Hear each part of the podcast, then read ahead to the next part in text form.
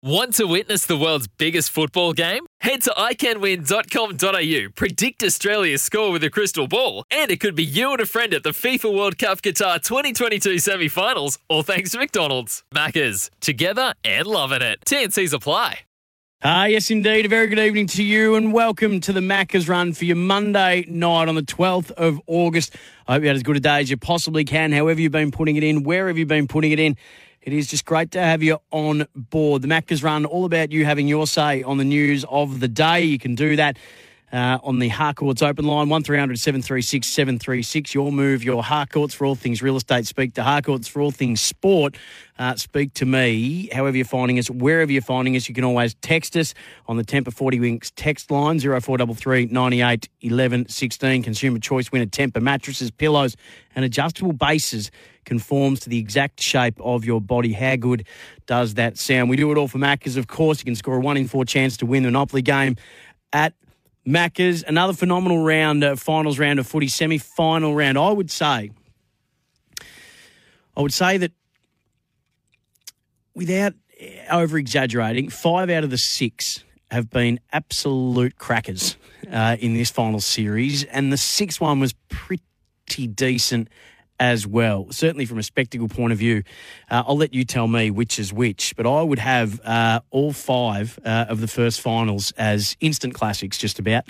Uh, and Collingwood and Freo, maybe just a couple of rungs below that in terms of the spectacle that they have been. So it was a brilliant week of finals footy and heaps to speak about coming out of it. Uh, you can do so 1300 736 736 on the Harcourts open line. You'll move your Harcourts, the 40 Winks Tempur Tech 0433 98 11 16, and plenty of talking points throughout the course of the day, the major discussions, uh, and all the major news. You can have your say on it by getting in touch with any of those two methods. Previously, I, I want to start with something, and bear with me here. now, the results on the weekend.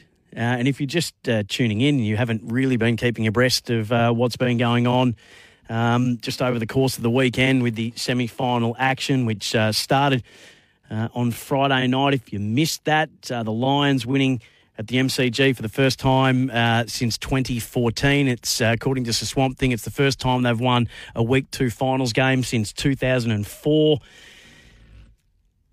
They got it over Melbourne, a team that had touched them up by 50 plus points in the two games uh, that they'd played already this year. 13 point win to the Brisbane Lions.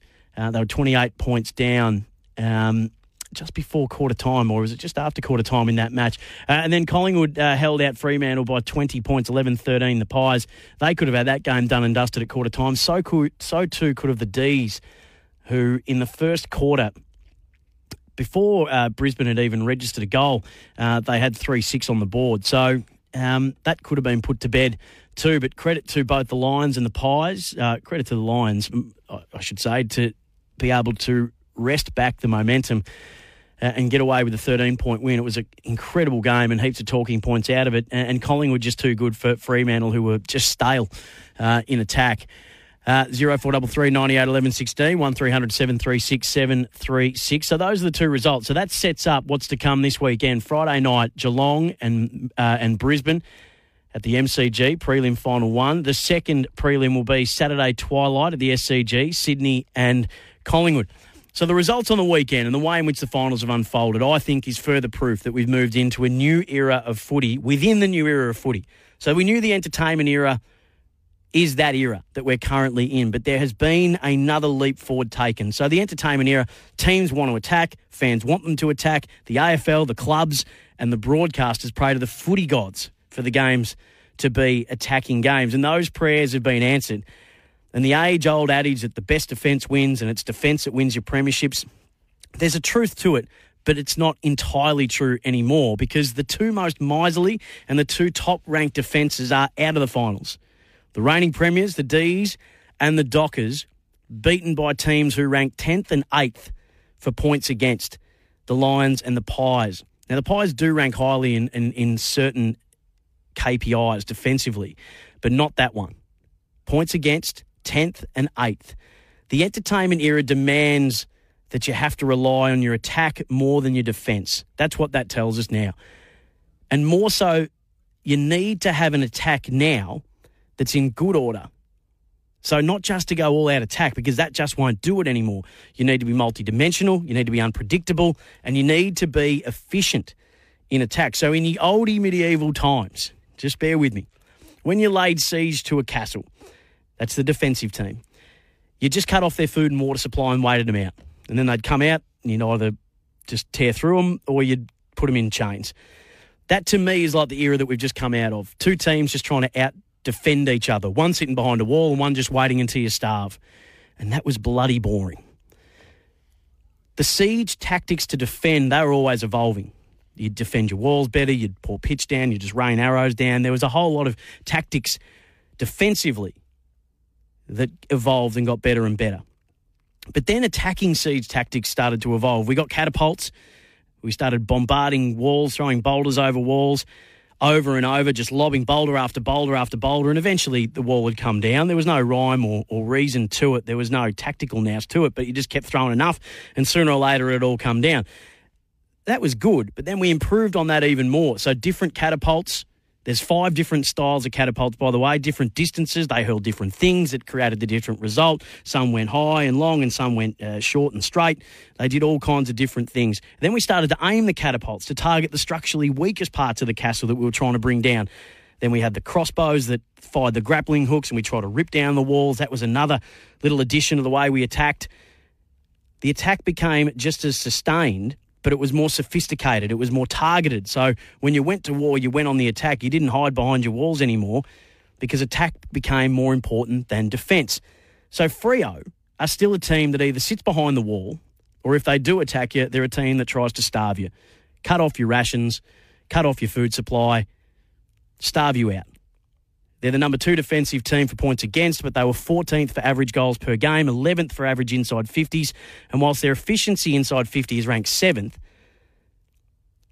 at 47.8%, which means they're reasonably efficient and multidimensional when they do go forward, and their tackle inside 50 numbers are good, so they created more opportunities. They just don't, they just weren't advanced enough. They just didn't advance enough. They don't lob anywhere near enough boulders. They don't attack often enough and frequently enough. Melbourne, on the other hand, they throw a heap of boulders. They're third, average inside 50s, but only six for average goals per game. They rank ninth for inside 50 efficiency. So they catapult a ton of boulders. There's no real plan to it. They just keep throwing them up. There's no variation in it. They just keep throwing them up. They don't use the four other types of catapults. They don't use the crossbow with a grappling hook. Matty Lloyd said on the Sunday Footy Show, you can win a flag one year, but the same game style won't win you a second. They were found out by the rest of the competition. So whilst they do attack, there's no nuance to it. They haven't evolved their attack, and teams now figured out how to defend against it. That's why so many teams were able to come back at half time against Melbourne. They gave up a lot of leads throughout the course of the year. So the four teams remaining, so both those teams were also one and two for average disposals per game. So they have a heap of boulders. They just didn't know how to use them properly or enough. The four teams that remain Geelong, Brisbane, Sydney, and Collingwood, three out of those are top four for average goals per game and top four for inside 50 efficiency. Geelong, Brisbane, and Sydney. Collingwood ranked ninth for goals, ninth for inside 50s with an inside 50 efficiency rank of 16. Now, that's the big concern for the Pies. So, against Sydney this week, if they were to get through, they'd have to play against Brisbane or Geelong in a grand final. So, can they land enough boulders where they need to land them and where their opposition aren't expecting them to land them? Can they be efficient enough against the most efficient attacking teams in the comp? Now, in modern warfare, you can drop bombs and hope for the best, or you can launch laser guided missiles. That's what the entertainment era is all about. If you stick to the entertainment era analogy, Seinfeld and Friends are the two of the biggest shows in history, but they averaged about 20 episodes a year to have that success. That's what Melbourne were heaps of episodes, big ratings, but just episode after episode after episode after episode. Now TV is in a new era as well. The most watched shows and the most watched series only do 12, 10, or 8 episodes a year, but they still are as successful. That's Geelong, Brisbane, and Sydney. They're more targeted, they're more efficient. It's the new phase of the entertainment era, and that's a great era to be in. That's where footy's at at the moment, and that's where Melbourne fell down this year. Yes, they went on the attack, but there wasn't the variation, there wasn't the nuance, and there wasn't the efficiency in the way that they went about it. 1300 736 736, your say uh, on the news of the day. Uh, our good friend Muzz is calling from Geelong. G'day, Muzz. Hello, young man. How are you and, and the little fella and your better half? Uh, all going well. Thanks, Muzz. Appreciate you asking. I, I just want to compliment you and Mr. Berry and your your two mates from the other side of the ditch. The last three uh, 50 over games were brilliant, and the New Zealand side for the guard of honour to um, our captain was awesome. And um, I liked the way Darren Berry painted the picture of the sun the sunset to me. It was awesome. Um, I couldn't get over how, how descriptive it was, and it was just brilliant listening. I, I, you know, enjoyed all three games. You were all awesome, and I just think you need a, a, pat on the back, the lot of you, instead of uh, negative criticism. So I just want to thank you.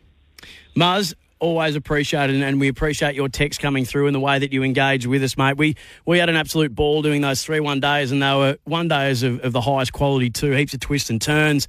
Both teams in winning positions at various times of all three games, and uh, unfortunately, it's a mental stuff. It's a mental hurdle. Uh, for New Zealand. They just cannot get over in Australia at the moment. They haven't won a one day international game here since 2009, and they've never won uh, a one day international series. Um, Muzz, always great to hear from you. Appreciate the call. Uh, Big fella has given us a bell about Jarrod Berry. Big fella, hello, mates. Big fella, come in. Hello, mate. Go for it.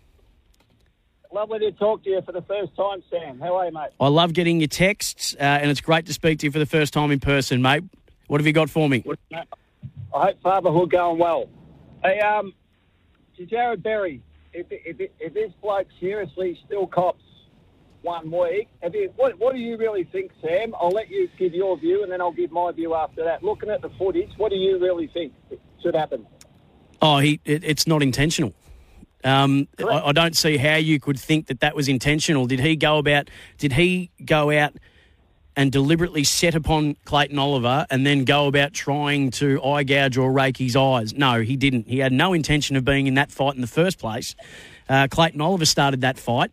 Um, Jarrod Berry was trying to grab his jumper with no clear line of sight to it, so he was reaching around trying to get it. You can see when he uses the same motion and he realises he doesn't have jumper, he lets go until he finds the yeah. jumper that he's searching for, and then he grabs the jumper and drags Clayton Oliver off him. Uh, how you could look at that any other way, with all due respect to people that are seeing it the different way, I just can't see how you could possibly believe that that's an intentional act from Jarrod Berry, who only a couple of weeks ago was eye gouged himself.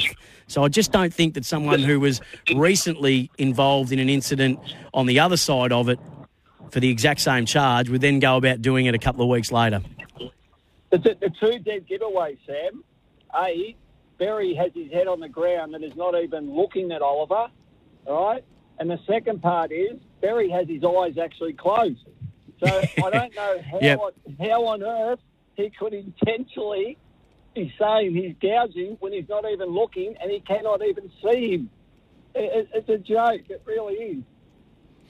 Um, yeah, I'm with you. I don't understand how. I mean, I can understand where there might be a fine because it's unnecessary. Yep, all right, I'll cop unnecessary and a fine, big fella, but I'm not copping intentional. Uh, and I don't think Brisbane will either. I think they'll fight this as far as uh, they possibly can, mate. Hey, great to chat to you. You too, Sammy. All the best, mate. Appreciate it, big fella. Uh, Daniel's in Oakleigh East. Uh, Daniel, hello, mate. Yeah, I'm just calling to say I don't really agree with the whole um, your notion that we're, in, we're entering this attacking era. I mean, uh, it'd be good. To, it would be good to see, but just because my team, Richmond, we were the number one attack in the home and away season, but I ultimately think it was the defence in the finals that let us down. So let me just have a look at the Tigers um, with your efficiency inside forward 50. And I'm just going to see if you're top four for that. You actually might have been uh, top four for that. I don't know if they're um, quite high in that stat, but I know for um, total points over the home and away, they were number one. Albeit, I think you... it's only just over Brisbane. Yeah, I mean, it's not the only factor, but I think it's telling when the two top ranked defences are both out and it's the teams that are most three out of the four teams that are most efficient in attack are still in the finals and into prelims. So I think that's telling. And and Richmond were the second most efficient team going inside forward 50. but it fell apart for you in the finals. I mean, that, that game against Brisbane, you had more inside 50s. Um, you, you, you were statistically on top in a lot of other areas as well. Um, you just didn't execute on the bigger stage. But you're right, across the course of the season, Yeah. you, you were in that top four for scoring and, and efficiency inside 50. So you're 100% right, Daniel. It just didn't happen for you in that game. But would you agree? just- would you would you agree that teams are now looking to play a more expansive attacking form and a more unpredictable in attack form? That's what has improved Geelong's performance this year. I've got no doubt. Yeah, I would agree in that sense. I reckon they've they've a bit of time to adjust to the rule changes over the next last couple of years. But I do think that Richmond's season has gone down the drain due to um, you know lacking that continuity of personnel in defence. You know, Grimes been in and out of the side, and then you got other guys getting injured all the time. Hey, I'm not saying defence isn't important. Yeah. What I'm saying is that I love that it's not the be all and end all. It's not the only priority. We've come out of a, a period of footy where teams tried to out defend each other. The moment we had the phrase they defend with the footy in their hand, oh, that's that's just code for we're going to try and bore you to death. Um, so what I'm saying is, it's from a fan point of view, from a broadcast point of view, from an overall game point of view, this is a far more exciting brand of footy that's being played, and it's being played in a more nuanced way. It's being played in, in you know, the attacking tactics that are being employed at the moment are fascinating. Now, the analogy is as wide way out there as possible. There's some people who have really not liked it and want me to stop immediately. Others understand what I'm on about. It's just a way of trying to make a point. But the point is there that the but the, the football is better than it has been in such a long time. This is the best final series I can remember seeing. Five out of the six games, uh, five of the best games that we've seen all year, and that's what you want your finals to be, Daniel. yeah, absolutely. Mate, love the call and appreciate it, and love that when people disagree, they want to ring you up and say, "Hey." I don't agree with that because that's sort of what adults do. Um, little children just text abuse from the basement. That's about as far as we'll go with that. But adults ring up to have a conversation and a debate. Which category are you in for some of the people off the text? 1300 736 736. Uh, Dan, stay right there. Luke, I'll get to you in a, in a minute as well. This is the Macca's run. Score a one in four chance to win the Monopoly game at Macca's.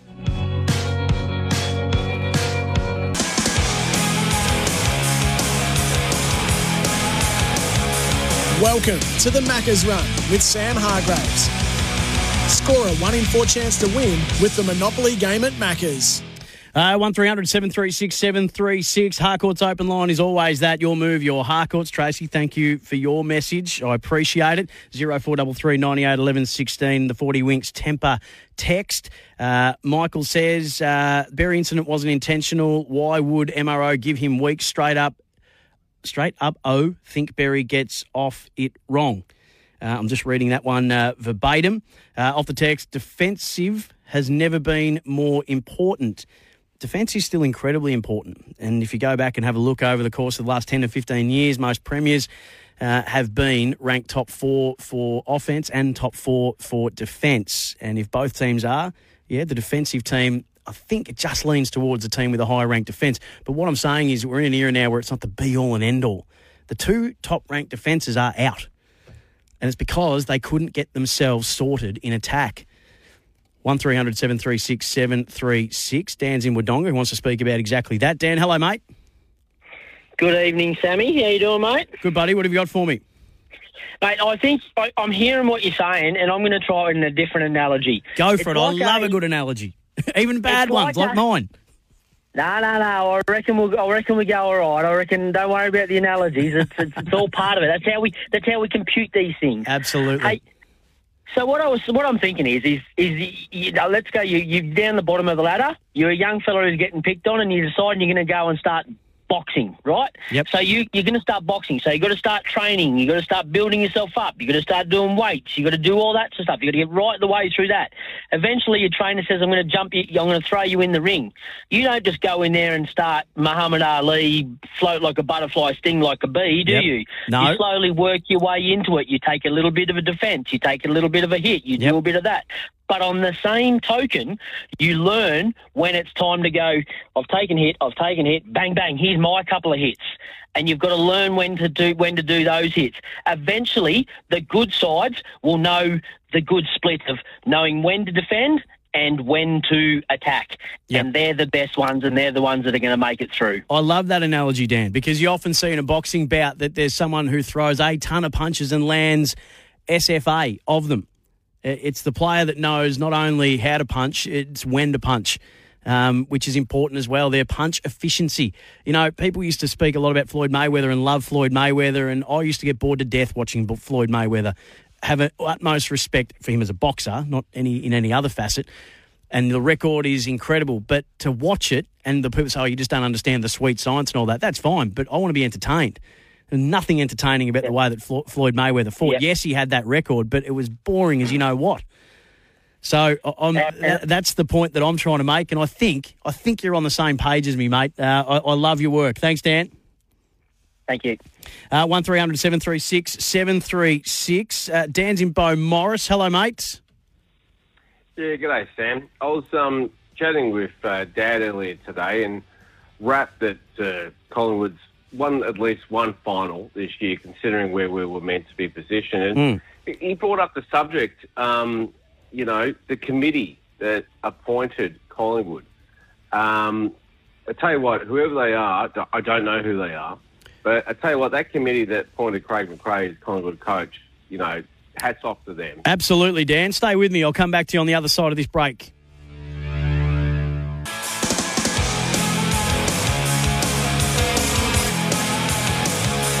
Welcome to the Macca's Run with Sam Hargreaves.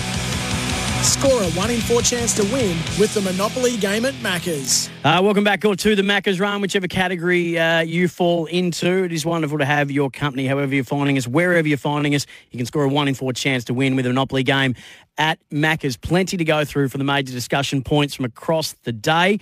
We'll jump into those in just a moment and a lot of opinions on what fate awaits Jarrod Berry. Uh, Brisbane have decided to take that MRO finding uh, to the tribunal to get that intentional charge and the one week suspension downgraded uh, and hopefully walk away with just a, a fine. So um, that will be the biggest story to unfold tomorrow uh, at the tribunal. We'll follow that live tomorrow night uh, on the Macca's Run uh, and on the Sporting Capital. Dan's in Bow Morris. G'day, Dan. You were just talking before the break about. Collingwood um, and wanting to give kudos to the board that appointed um, Craig McRae. Yeah, just the the uh, no the coaching subcommittee that uh, put his name forward because obviously it's been a absolute miraculous and beautiful result for all Collingwood fans this year. Absolutely. I mean, so Swamp Thing tweeted um, over the weekend that the lowest position ever that an AFL side has finished one year to be in a prelim the next is Collingwood, who finished 17th last year. So it is the greatest turnaround in the AFL era from one year to the next.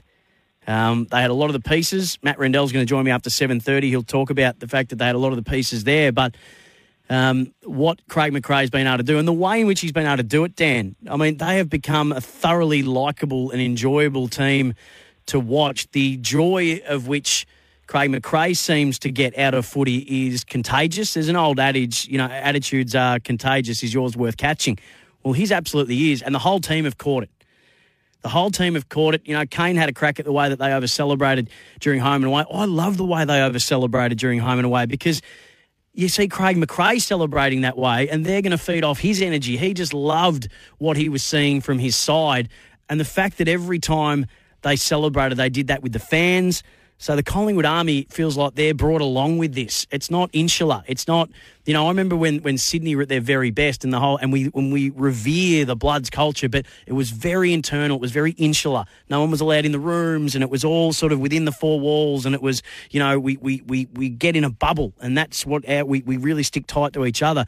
This is open doors, families in the rooms, kids in the song, go and celebrate goals with the crowd. When the siren sounds and Jamie Elliott's kicked a winner after the siren, we're in amongst the crowd doing it, and they're all part of it. So uh, I absolutely love it, Dan. It's a great call from you. They do deserve a heap of credit for, for making the choice to maybe uh, to, to take. I don't think it was a risk because his apprenticeship was so thorough.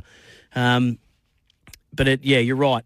Brilliant decision from Collingwood. He's the coach of the year. Um, 1300 736 736. So the Jarrod Berry incident, speaking of that, uh, Nathan Buckley gave his view this morning uh, on SEN Breakfast. I hope the kid can play in the prelim. I really do. You know, I, I don't know exactly how it's going to pan out, but I, I mean, I know it's it's probably not on the balance of it.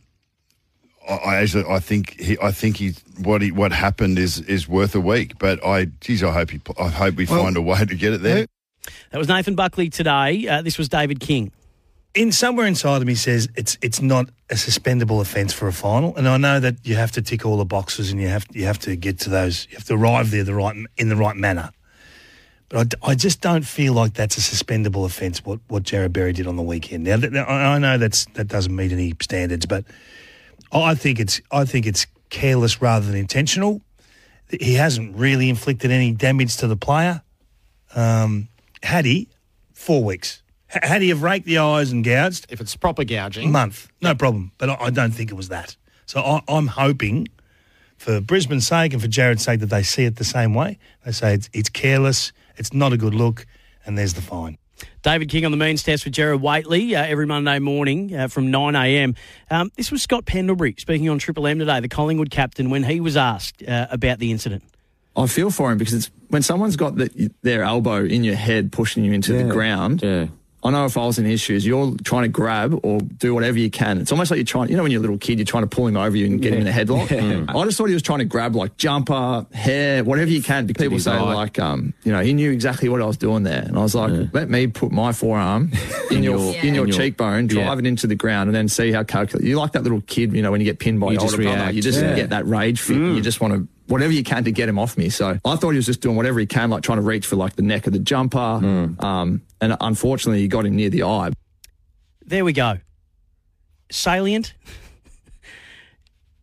just measured and perceptive. 100% right, Scott Pendlebury. You're 100% right. How on earth we're seeing what Jarrod Berry did as intentional, I, I don't, I cannot, cannot figure that out.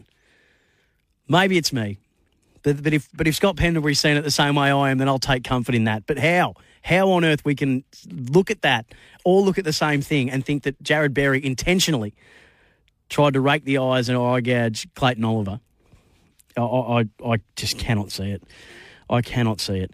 Um, 1300 736 736. Uh, all the analysis today from the weekend semi final action. We'll start with uh, David King, who, who, spoke about Melbourne, and, and I spoke about Melbourne, you know, still number one average inside 50s in the competition.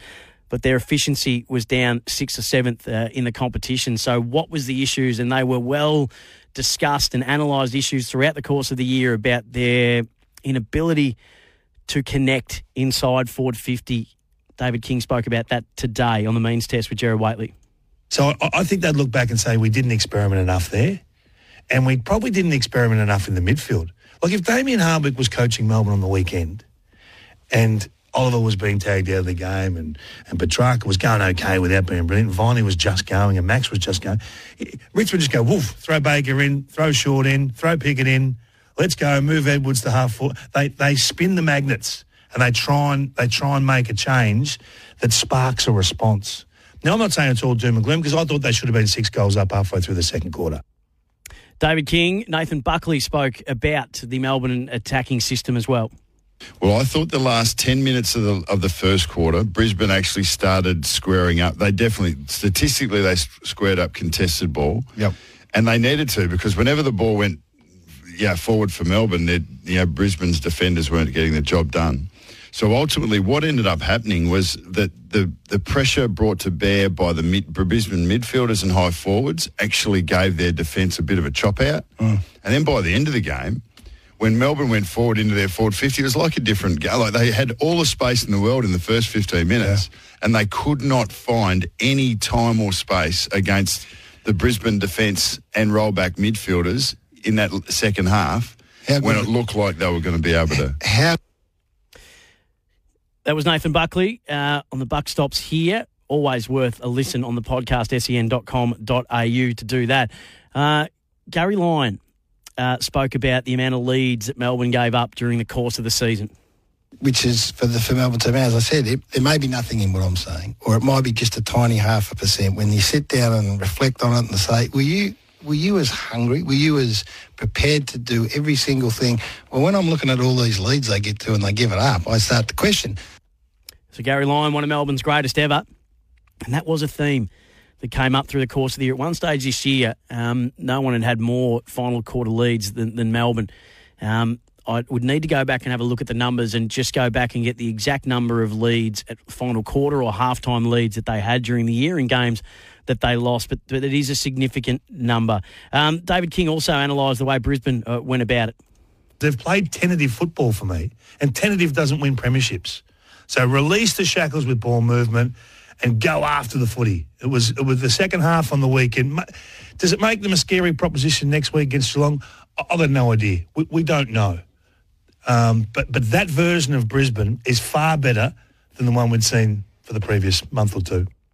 David King also spoke about Dane Zorko's leadership in the game. You know, I think that I think that Dane Zorko's leadership, and we've been critical of Dane on this program over the last couple of weeks, but there's a couple of moments where um, they showed him after a centre bounce, and it was in the, it was in the second quarter, it was late second quarter, about about five or six minutes to go, and he's openly challenging Harris Andrews and a couple around him to do to do more, to get better in game, and I thought. Wow, this is good. I thought this is this is what the captain should be doing. This is really good. And then he was able to then narrow the focus and and, and do things himself that that um, that shifted the course of the game. He was clean. He was one touch. He, he ran and created. He absorbed the physical attention that come at him um, on, on two or three occasions. He got some afters. He got some extras, um, and he just accepted that. I thought that's you know credit to you because we haven't always seen that from him. So I thought he handled that really, really well.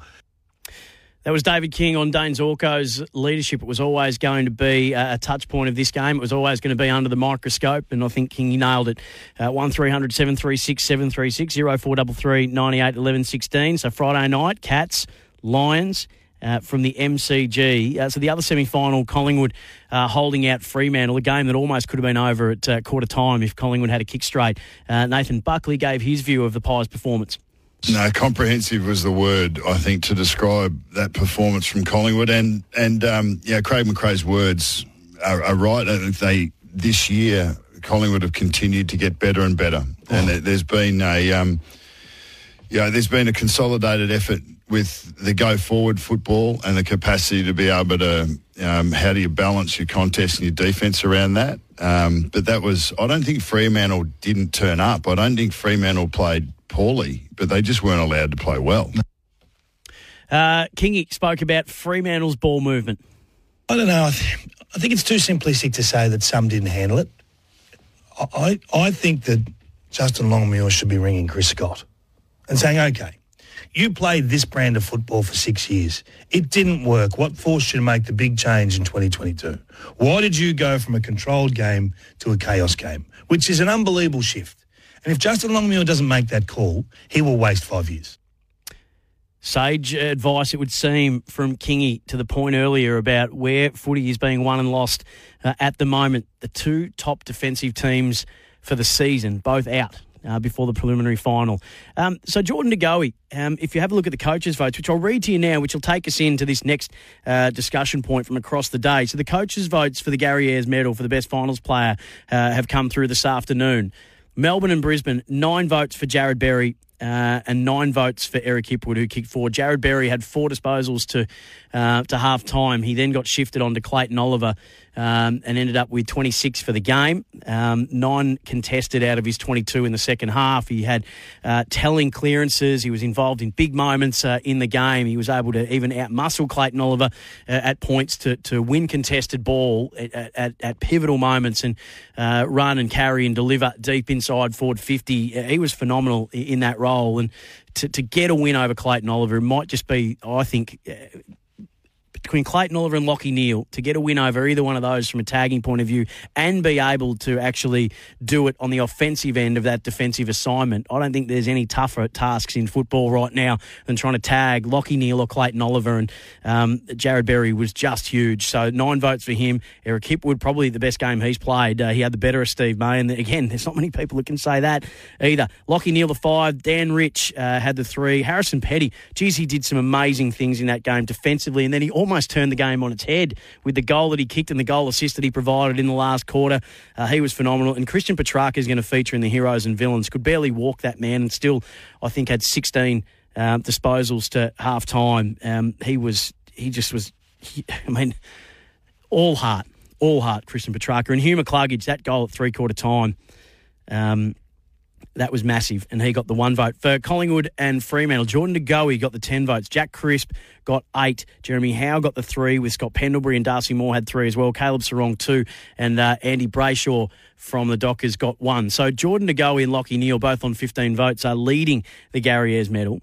Uh, Caleb Serong on 12, Steve May on 10, and then Barry Hipwood, Darcy Moore, Gary Rowan on 9, uh, Jack Crisp, Hugh McCluggage, Luke Parker, and Scott Pendlebury uh, with eight votes in the Gary Ayres medal. So Jordan De was discussed today, uh, and Kingy gave his view, given that Jordan De is still negotiating his next contract. Ball now, Jordan De has been a talking point and will be a talking point for, every day of his career. The worth of, uh, of De Goey right now in terms of not just winning home and away games, not just winning bland games of football, of actually winning finals, is through the roof.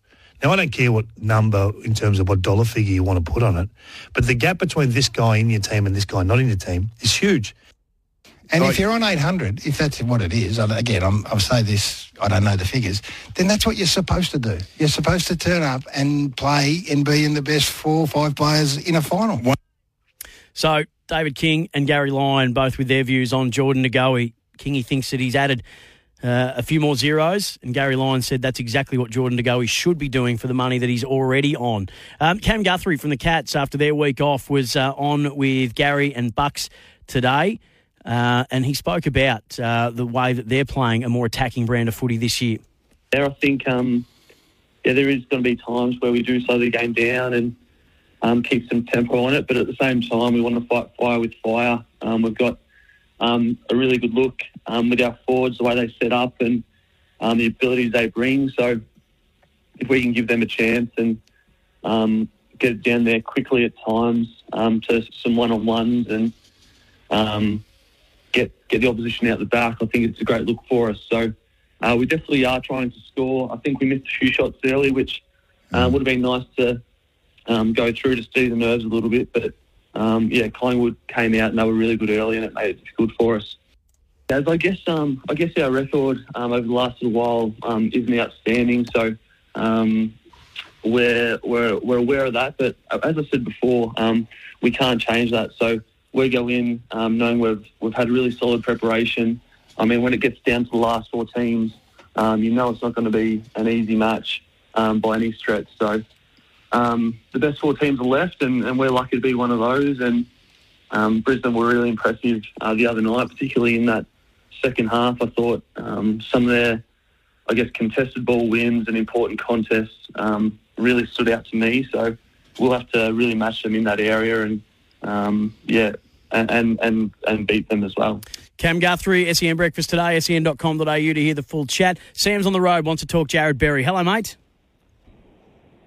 Yeah, good afternoon or good evening. Um, I reckon what what Oliver did was actually pretty low. Um, not really good for his reputation. One, he instigated that confrontation, and two, um, he actually ran over to the umpire to point out what Berry had done to him. And the guy was actually acting in self-defence when you look at it in hindsight. Um, that's a pretty bad situation to be in, being lying on the ground with someone leaning on you with their full weight, with their elbow into your neck. Mm. Um, yeah, uh, I reckon it's not a good look for all of us, actually. Um, so, yeah, un- unfortunately, if, if gets rubbed out for that week, um, pretty unfair, actually. Yeah, no, I, I appreciate the call, Sam. It's interesting. Uh, I think it was Paddy Dangerfield speaking about the players' code, or was that Robbo last week? Players code used to mean that you don't try to dob in opposition players. The, that code might be out the window now. Uh, 1300 736 736. Uh, Lindsay is calling from Somerville. G'day, Lindsay. Hey Sam, how are you, mate? I'm well, thanks for asking. Let's declare up front. No, that's great, mate. Um, let's declare up front I'm a Brisbane supporter, so I'm, I'm biased. But let's go through it. Oliver sooked up because he got beaten again.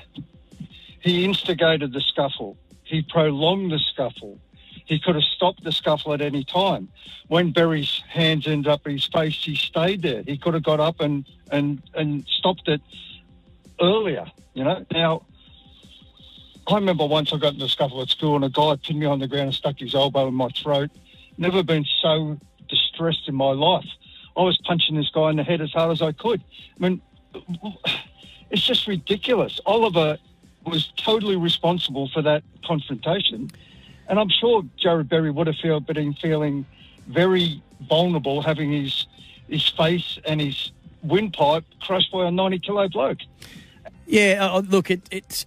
I agree that the instigation was Clayton Oliver's. What the tribunal are going to look at, it won't be any of that, I don't think. It'll just be whether this is intentional or not. Now, it will be factored in how they came to be in the position that they are, but he won't get off because he didn't start the fight. He'll get off because they'll be able to prove that it wasn't intentional. That's what this will come down to. It just wasn't intentional. 1300 736 736. Appreciate the call, Lindsay, and love the passion uh, as well. Nothing wrong with being in a scuffle. But whether it was intentional or not, that's the part that's up for debate. Hey, uh, there's plenty of other things making news in sport. We'll update you on a few other things that have been going on throughout the course of the day as well before we get into the sporting capital and heroes and villains at seven. This is the Maccas run. Score a one in four chance to win with a Monopoly game at Maccas.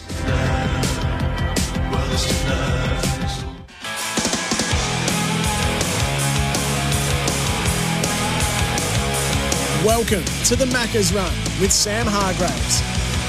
Score a 1 in 4 chance to win with the Monopoly game at Maccas. He's done it. It's officially the age of Alcaraz. A US Open champion and number one in the world. Riding home. It has been a long time. 2014 was his first NTT IndyCar Series championship. He is a long way from home, a long way from Toowoomba, Queensland, Australia. But Will Power joins some very famous names as a two-time NTT IndyCar Series champion. Power has done it. Oh, man. It sounds surreal, honestly. It sounds surreal. Uh, so the first grab, Carlos Alcaraz winning his first major and going to number one in the world at the age of 19. Uh, he beat Casper Ruud um, uh, in four sets, and the other one, Will Power, his second IndyCar title, the Aussie from Queensland. So congratulations to both of those gents as we just uh, take a little look around from some other news uh, in sport from across the day. Uh, we're going to be uh, coming back after seven um, with the Sporting Capital. But before we do that, uh, Jeanette's in Taylor's Hill. Good day, Jeanette. Hi, Dylan. How are you going? I'm well. Thanks for asking.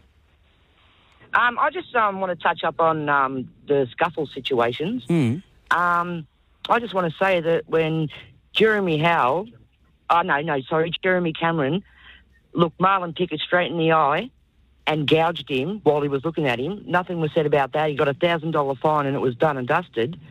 But when Jarrod, oh yeah, Jarrod Berry, he was in a tangle, like he was pinned to the ground, and he was just reaching up trying to grab at anything, and then they're making a making out that he eye gouged him, and he's going to get a week suspension. I just don't understand the double standards and stuff like that. Yeah, uh, Jeanette, I appreciate the call, and, and I didn't actually think, and I'll respectfully disagree the Jeremy Cameron. I actually don't think he meant that, but that was just my interpretation of it. I 100% agree with you um, about the Jarrod Berry situation. I just don't see it being intentional. G'day, Mike Hussey here. Get on board Australia's best fantasy cricket game, KFC Supercoach BBL. It's fun, free, and easy to play. Play today at supercoach.com.au. T's and C's apply. New South Wales authorisation number TP slash 01005.